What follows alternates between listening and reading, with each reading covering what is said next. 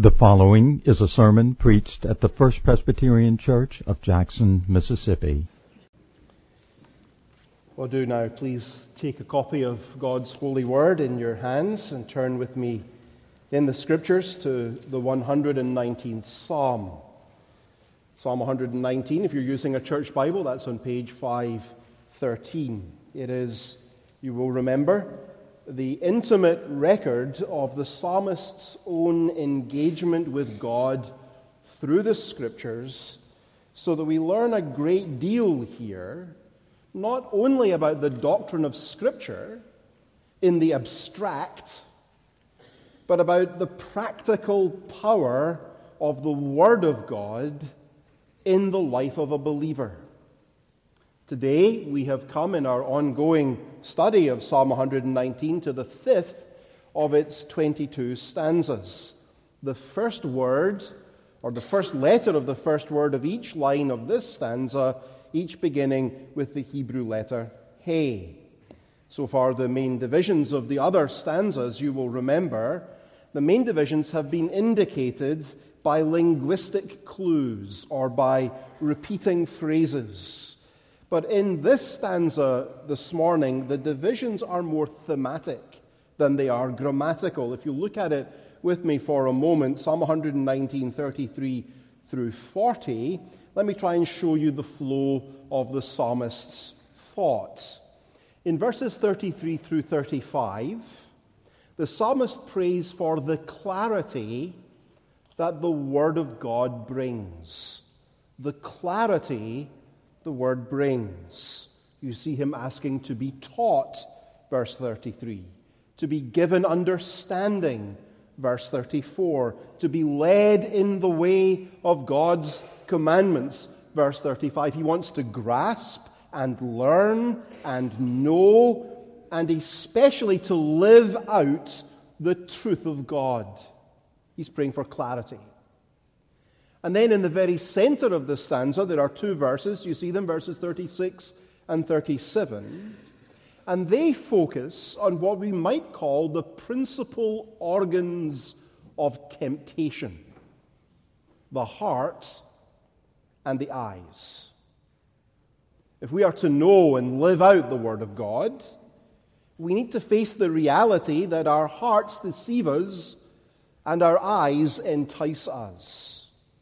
And so he prays here not only for clarity, but for consecration, for holiness from the inside out.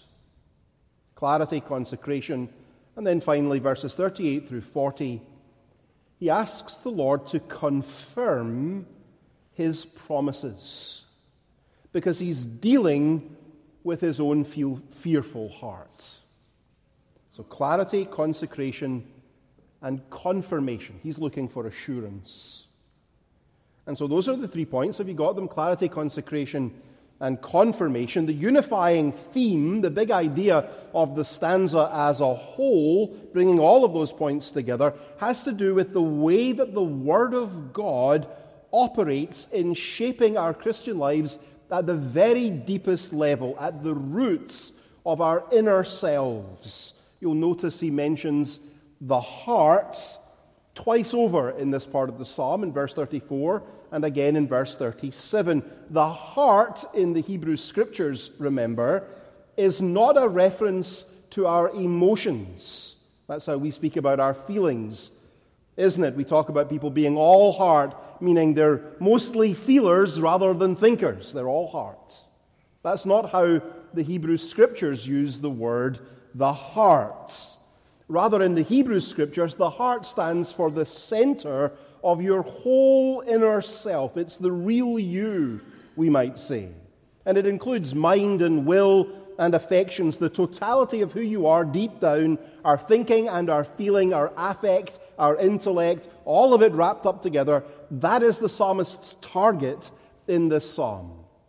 If you've been a Christian for any length of time, you will have discovered to your frustration, I'm sure, that growing as a follower of the Lord Jesus is never as simple as merely turning over a new leaf or, or, or deciding to behave differently. Haven't you found yourself often confessing with the Apostle Paul in Romans chapter 7 that the obedience I so want to do, time and again, despite all my best intentions, I do not do, but rather the evil I do not want to do, that I do. Hasn't that been your experience? That was the experience, actually, of the psalmist. The problem he has discovered, maybe you've discovered this too, the problem has to do with our hearts. Our hearts that derail our best resolutions and distort our best intentions. And so the solution, the psalmist realizes, has to work from the inside out.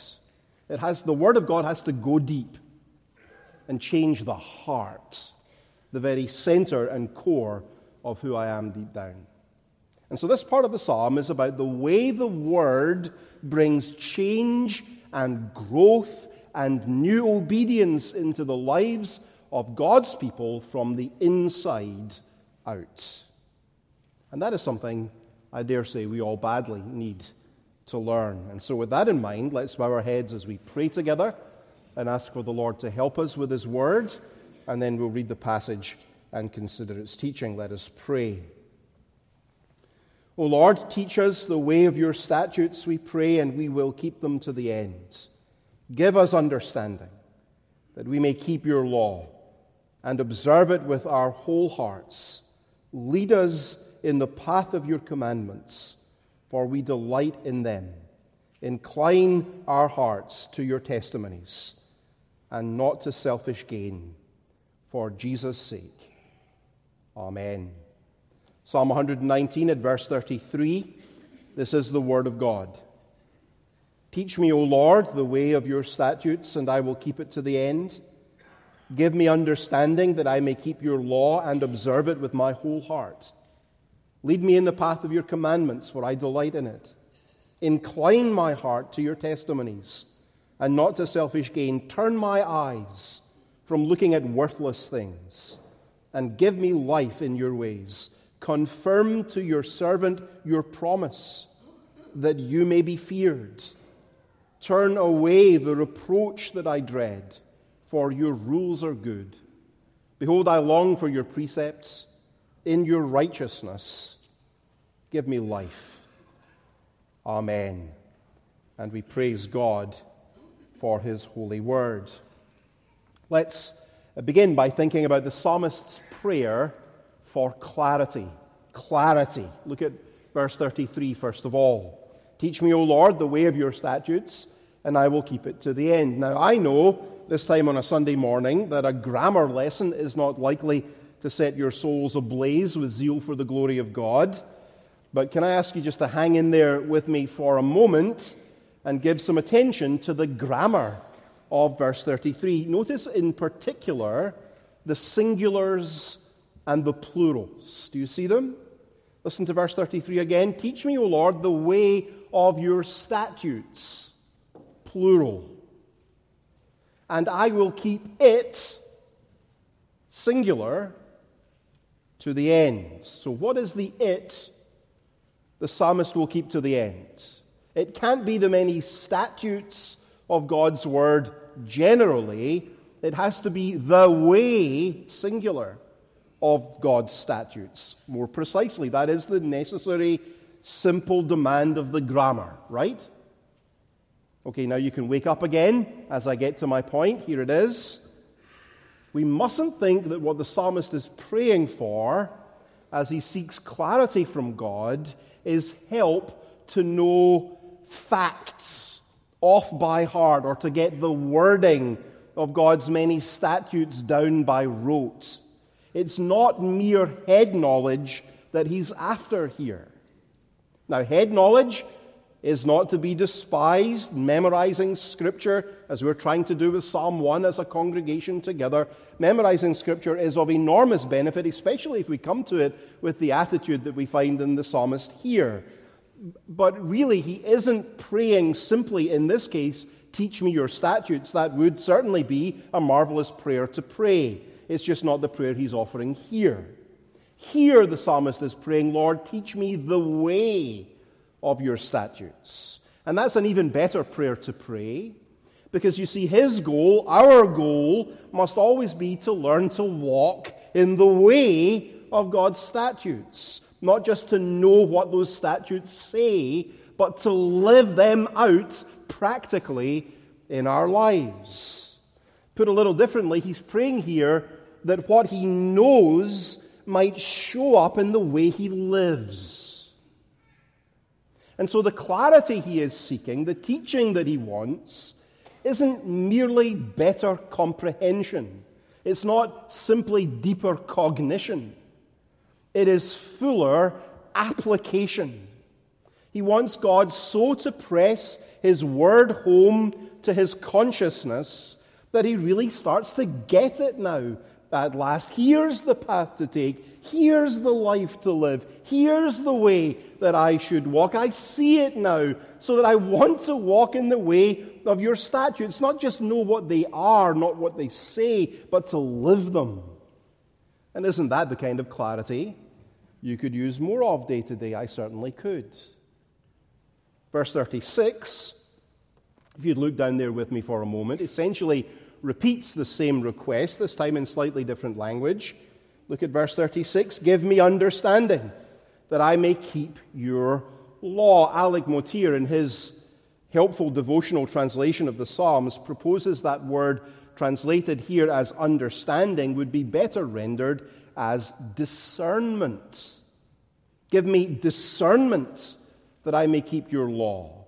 And that's the same practical note that we've seen already in verse 35, isn't it? The clarity the psalmist wants is not merely informational, it's not more data, it is discernment, it is sound judgment, it is wisdom for life. And that is what God has provided for us in His holy word, in the Bible. That's what makes this book so precious. It is full of wisdom for life, straight from the mind of God. What a treasure! What a treasure we hold in our hands, and what a great incentive to get to know our Bibles better. We have here a repository of divine guidance to live for His glory right here in God's holy book. That's actually helpful, I think, in clarifying our expectations of the way that God will teach and guide us and how his guidance really works. God does not reveal to us detailed directions about which job to take, or which house to buy, or which purchase to make. That's something we sometimes wish He would reveal to us, isn't it? We, that's what we want from Him. We want Him to take responsible decision making out of our hands and just tell us in exhaustive detail what we should do at every turn. But that is actually not the path to godly maturity. Instead, our loving Heavenly Father has given us the Scriptures to show us not which job or which house or which purchase to make, so much as how to please Him in whichever job, whichever house, or whatever purchase we do make. The focus, remember, of the Word of God is the glory of God in the life of the people of God. And that is what the psalmist is really praying for when he asks to be taught, to be given understanding, and to be led. He wants God to work by the Word to make him holy and give him the grace of new obedience. And do notice in the text the character of the obedience that he wants. Look again at verses 33 through 35. The obedience is both extensive and intensive, isn't it? It's extensive. I will keep the way of your statutes, verse 33, to the end. If you'll teach me and give me understanding and lead me in the way, I'm never going to stop. I'll never back down. This will be my life from here on out. I'm in this all the way. I'm in it all the way. It's extensive. It's not almost obedience, It's not half time, uh, partial obedience, it is extensive all the way. It's also intensive. Look at what he says I will observe your law with my whole heart, verse 34. Lead me in the path of your commandments, for I delight in it. Verse 35 wholehearted obedience, driven by delight in the path of God's commandments. That's what he wants. Your word is lovely to me. And living your way, O Lord, makes my heart happy. And so he's saying, I'm all in all the way. I'm all in all the way. No holds barred, no letting up, no backing off. That's the life of a disciple of Jesus Christ, isn't it? In Matthew 12:30, Jesus said, "Whoever is not with me is against me." In other words, there is no middle ground, there are no half measures, and there's no such thing as an almost Christian. I wonder if you've been trying to live betwixt and between lately, half in and half out. You can't do it, you know. Either you belong to Jesus Christ or you don't. Either you're his disciple or you're not. It's time to climb down off the fence and commit. I wonder if you'll join the psalmist today and say, as he does to the Lord Jesus, I'm all in, all the way. Today I'm all in, all the way. There's a good chance that it's an apocryphal story, but there is a lovely story told of William Borden. He was the heir of a very wealthy family who nevertheless dedicated his life to go and reach the Uyghur Muslims in uh, northwestern China. And so, after theological training, he moved first to Egypt to study Arabic and get some basic experience in Muslim evangelism. And while there, only in his 25th year of life, he contracted cerebral meningitis and died. On his tombstone in the American cemetery in Cairo are written the words, quote, apart from faith in Christ, there is no explanation for such a life. After his death, and this is where the story may be apocryphal, we've not been able, no one's really been able to confirm it, but after his death, it, it is said that his mother found Borden's Bible. And inside the cover were written the words, no reserve, and a date, suggesting it had been penned shortly after he had renounced his fortune in order to devote his life to global missions. No reserve, nothing held back, everything surrendered in the service of Jesus Christ. Then later, he was said to have written no retreat after his father supposedly told him that should he go on with his plan, he never would hold a position in the family business. No reserve, no going back, no retreat, no turning back. And finally, not long before he died in Egypt, he added the phrase, no regrets, no looking back. Apocryphal or not, don't you think that it expresses perfectly the perspective of the psalmist in verses 3 through 35. I will keep your ways to the end. I will observe your law with my whole heart. I delight in the path of your commandments. No reserve, no retreats, no regrets. I'm all in all the way. That is the heart cry of every true disciple of the Lord Jesus Christ. I wonder if it's yours. We must not be lukewarm in Jesus' service. Well, you say that all sounds grand. But if I'm honest, I rarely feel so pious. The psalmist may be in all, all in all the way, but my heart, at least, is a tricky thing. You see, I blow hot and cold. I want to be in all, I want to be all in all the way, of course. But the truth is, I keep slipping back into temptation. Do you feel a bit like that this morning? Well, if so, do keep reading and be encouraged, because that is also the psalmist's experience, and he is very well acquainted with your struggle. You see that in verses 36 and 37? Incline my heart to your testimonies, and not to selfish gain. Turn my eyes from looking at worthless things and give me life in your ways. As we said at the beginning, he's dealing here with the two principal organs of temptation in our lives, isn't he? The heart and the eyes. He knows that controlling the moral direction of his heart and his eyes, that's something altogether outside of his own power. He knows what every earnest Christian here today discovered in the moment that they first began to follow Jesus. He knows in the language of the Westminster Confession of Faith 13:2 that our hearts are locked in a continual and irreconcilable war.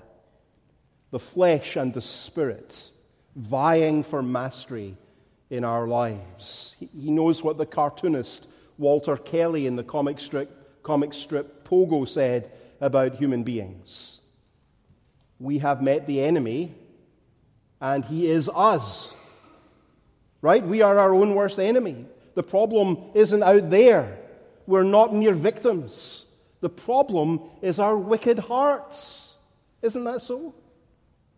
Well, so what can be done about it? Notice the psalmist looks away from himself to God and cries to him, Incline my heart, turn my eyes. He's praying here urgently for consecration from the inside out. That's our second point, by the way, if you're still tracking with me. First, clarity, now, consecration. Specifically, notice in the text, he wants a heart that God will steer away from greed, from covetousness, from acquisitiveness. Selfish gain is his phrase.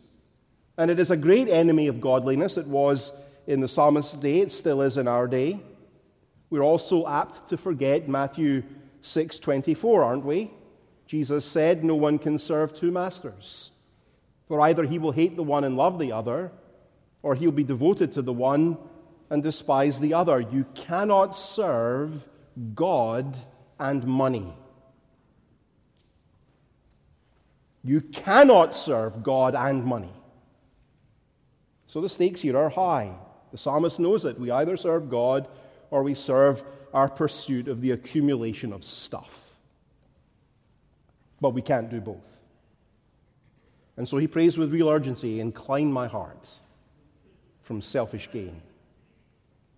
Similarly, he prays not only for a changed heart, verse 37, but for eyes turned by the hand of the Lord away from worthless things. Do you see that phrase in verse 37? Worthless things. It's actually a common expression in the Old Testament scriptures used especially for idols. Jeremiah 18:15 is a good example. God says, "My people have forgotten me. They make offerings to false gods." That's how it's translated in the ESV, but actually what he says was literally they have made offerings to worthless things. It's the same phrase the psalmist uses here. So his heart longs, he says, for selfish gain. And he needs God to step in and incline his heart. And his eyes, his eyes are always making idols. That is, he's always assigning ultimate worth to things that are ultimately worth less. How very like us he is. How very like us he is. Don't you agree? He has a heart inclined to selfish gain. And he's always assigning ultimate worth to worthless things. He is an idolater. And as we think about his inner struggle here, it's important to remember that these two things often go together in the scriptures a covetous heart and idolatrous eyes. Listen, for example, to the Apostle Paul in Colossians 3, verse 5. Put to death, therefore, what is earthly in you sexual immorality, impurity, passion, evil desire, and listen, covetousness, which is idolatry. Covetousness, which is idolatry. You didn't know you were an idolater, did you? I'm confident that were I to show up unannounced at your front door uh, this coming week, there is very little chance that I would find you burning incense on an altar in your living room. Secular Western people don't really think that we are idolaters. But the Bible teaches us that idolatry often comes to us in disguise.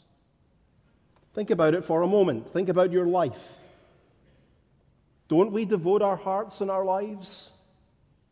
And don't we wake up in the middle of the night thinking about, and don't we sacrifice for and spend our days in the service of the accumulation of selfish gain, don't we? We need to be honest now before God. It really doesn't take much to make an idol of our affluence, of our ease, of our comforts. The psalmist knew the lure and the power of those very same temptations. He links selfish gain and idolatry together, together much as the Apostle Paul does. And he shows us here what to do with them. Maybe you're here this morning and you know your heart is enslaved to selfish gain.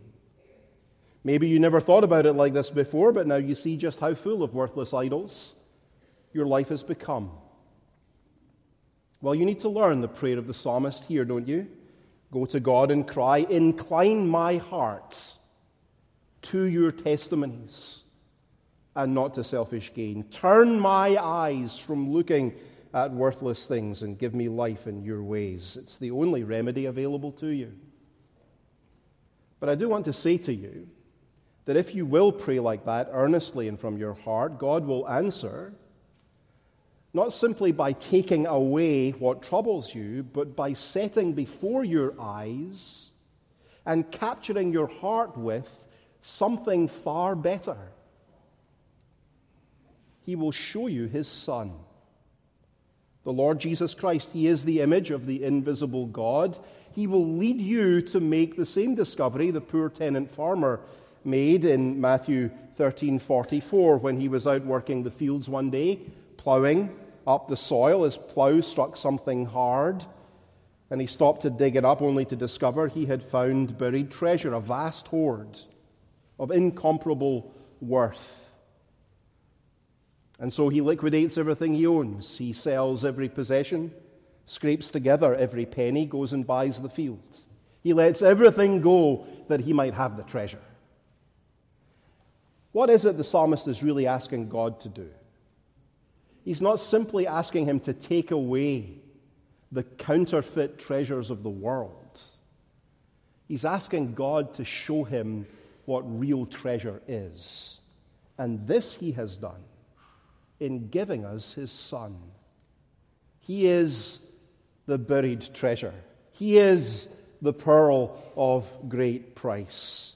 He inclines our hearts from selfish gain and turns our eyes from empty idols by filling them with Jesus. And when you see him, who loved you and gave himself for you, who bore your reproach and paid your debt that you might be reconciled to God, when you see what he has done in your room instead, you will let all else go that you might get a hold of him. Clarity, consecration.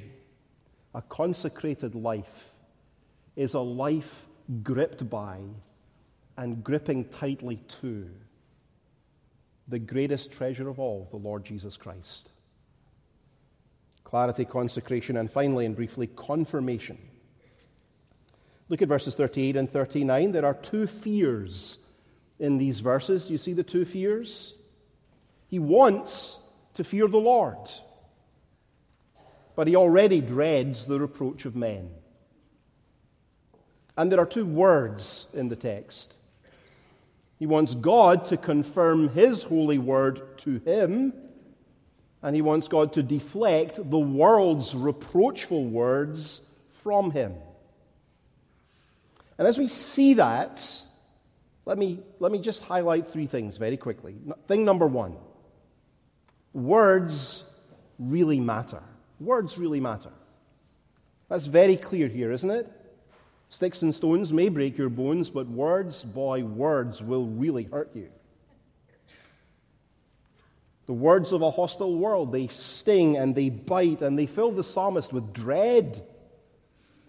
He's being accused and mocked and shamed for his faith. Some of you know a bit about that experience for yourself in your classroom, in your family, in your workplace. And it hurts, and you can come to dread the reproach of the world as we try to live for Jesus. It can make us duck and cover and hide that we are a follower of our Savior. The fear of men is a terrible thing to live in the grip of. So, thing number one, words really matter. Thing number two, the way to fight the fear of men is with the higher, deeper, purer, better fear of the Lord. The way to fight the fear of men is with the fear of the Lord. He wants to fear the Lord more, that's verse 38, and he wants to dread the world less, that's verse 39. These are two mutually incompatible fears. The former, the fear of the Lord, drives out the latter, the fear of men. And so here's the critical question How do we get more of the fear of the Lord and less of the fear of men? That's thing number three. We need God's word of promise confirmed. Confirm to your servant your promise that you may be feared.